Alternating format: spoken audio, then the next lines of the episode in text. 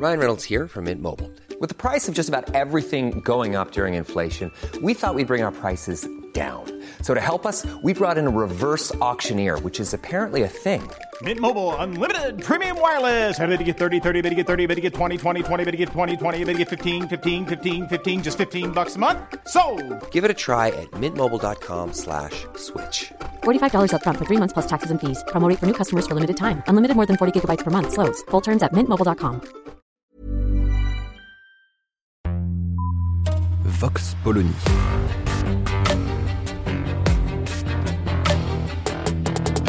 L'actualité vue par la directrice du magazine Marianne, Natacha Polony.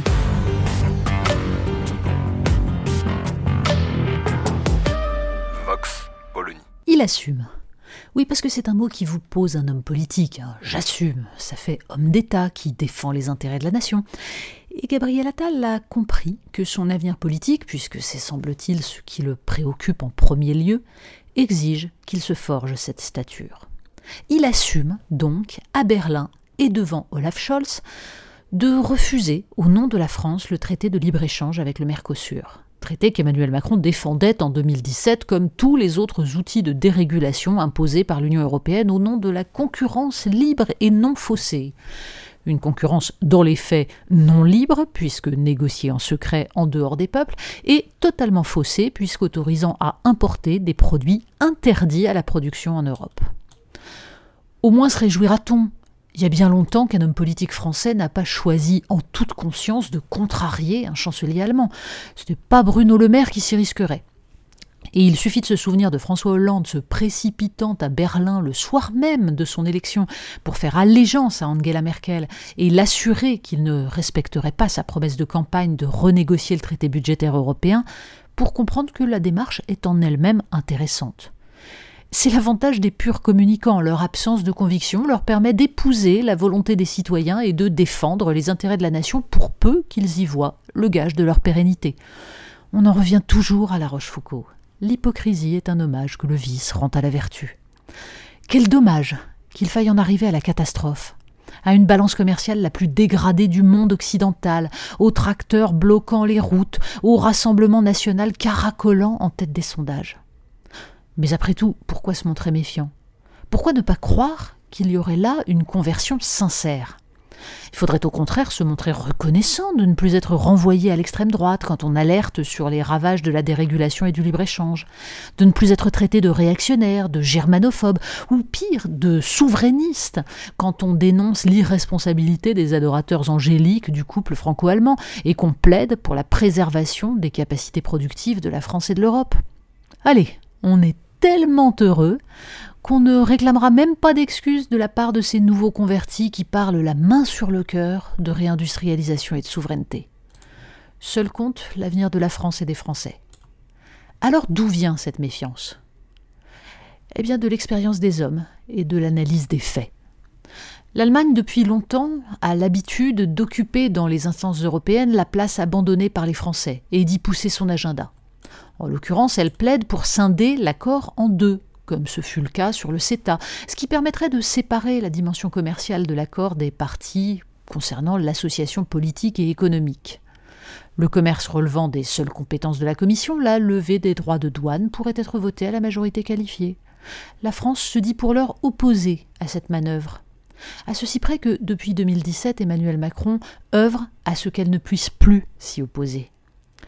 Je suis, je vous le dis, favorable à cette réforme institutionnelle. Nous connaissons la voie, c'est-à-dire avancer en continuant de généraliser le vote à la majorité qualifiée dans nos décisions pour nos principales politiques publiques. Ainsi s'exprimait Emmanuel Macron à Strasbourg le 9 mai 2022 lors de la clôture de la conférence sur l'avenir de l'Europe. Et c'est la logique même de l'élargissement prévu à l'Ukraine, à la Géorgie et aux Balkans à 30, avec un centre de gravité penchant largement vers l'Est, du côté de pays liés économiquement à l'Allemagne et profondément atlantistes, nul ne peut ignorer ce que serait la marge de manœuvre de la France alors même qu'elle prétend défendre son modèle agricole ou ce qui reste de son industrie de défense. Il n'y a pas d'amour, il n'y a que des preuves d'amour, rappelle l'adage. La France d'Emmanuel Macron est celle qui accepte un Green Deal européen dont les termes n'ont jamais été discutés avec les filières concernées agriculture, industrie, énergie. La France d'Emmanuel Macron est celle qui abonde avec l'Allemagne et l'Italie, les autres principaux contributeurs, un fonds baptisé Facilité européenne pour la paix, qui permet de rembourser aux États membres le matériel militaire offert à l'Ukraine. C'est grâce à ce fonds que la Pologne, après avoir offert son matériel soviétique à l'Ukraine, a pu se faire rembourser l'achat d'avions américains. Un exemple parmi d'autres d'un fonctionnement européen applaudi par les dirigeants français et qui aboutit à affaiblir encore un peu plus les industries du continent. Il ne suffit pas de sauter sur sa chaise en criant souveraineté européenne. Allons, nous dit-on, il faut bien faire des compromis pour faire avancer l'Europe.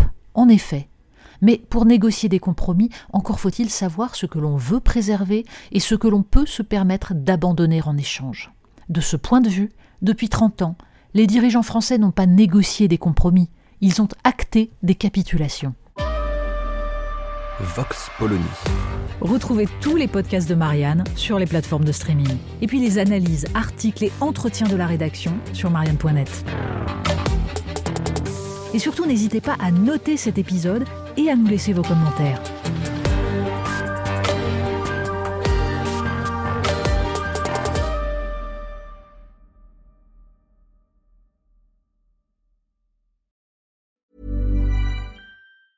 Mom deserves the best, and there's no better place to shop for Mother's Day than Whole Foods Market. They're your destination for unbeatable savings, from premium gifts to show-stopping flowers and irresistible desserts. Start by saving 33% with Prime on all body care and candles. Then get a 15-stem bunch of tulips for just $9.99 each with Prime. Round out Mom's menu with festive rosé, irresistible berry chantilly cake, and more special treats. Come celebrate Mother's Day at Whole Foods Market.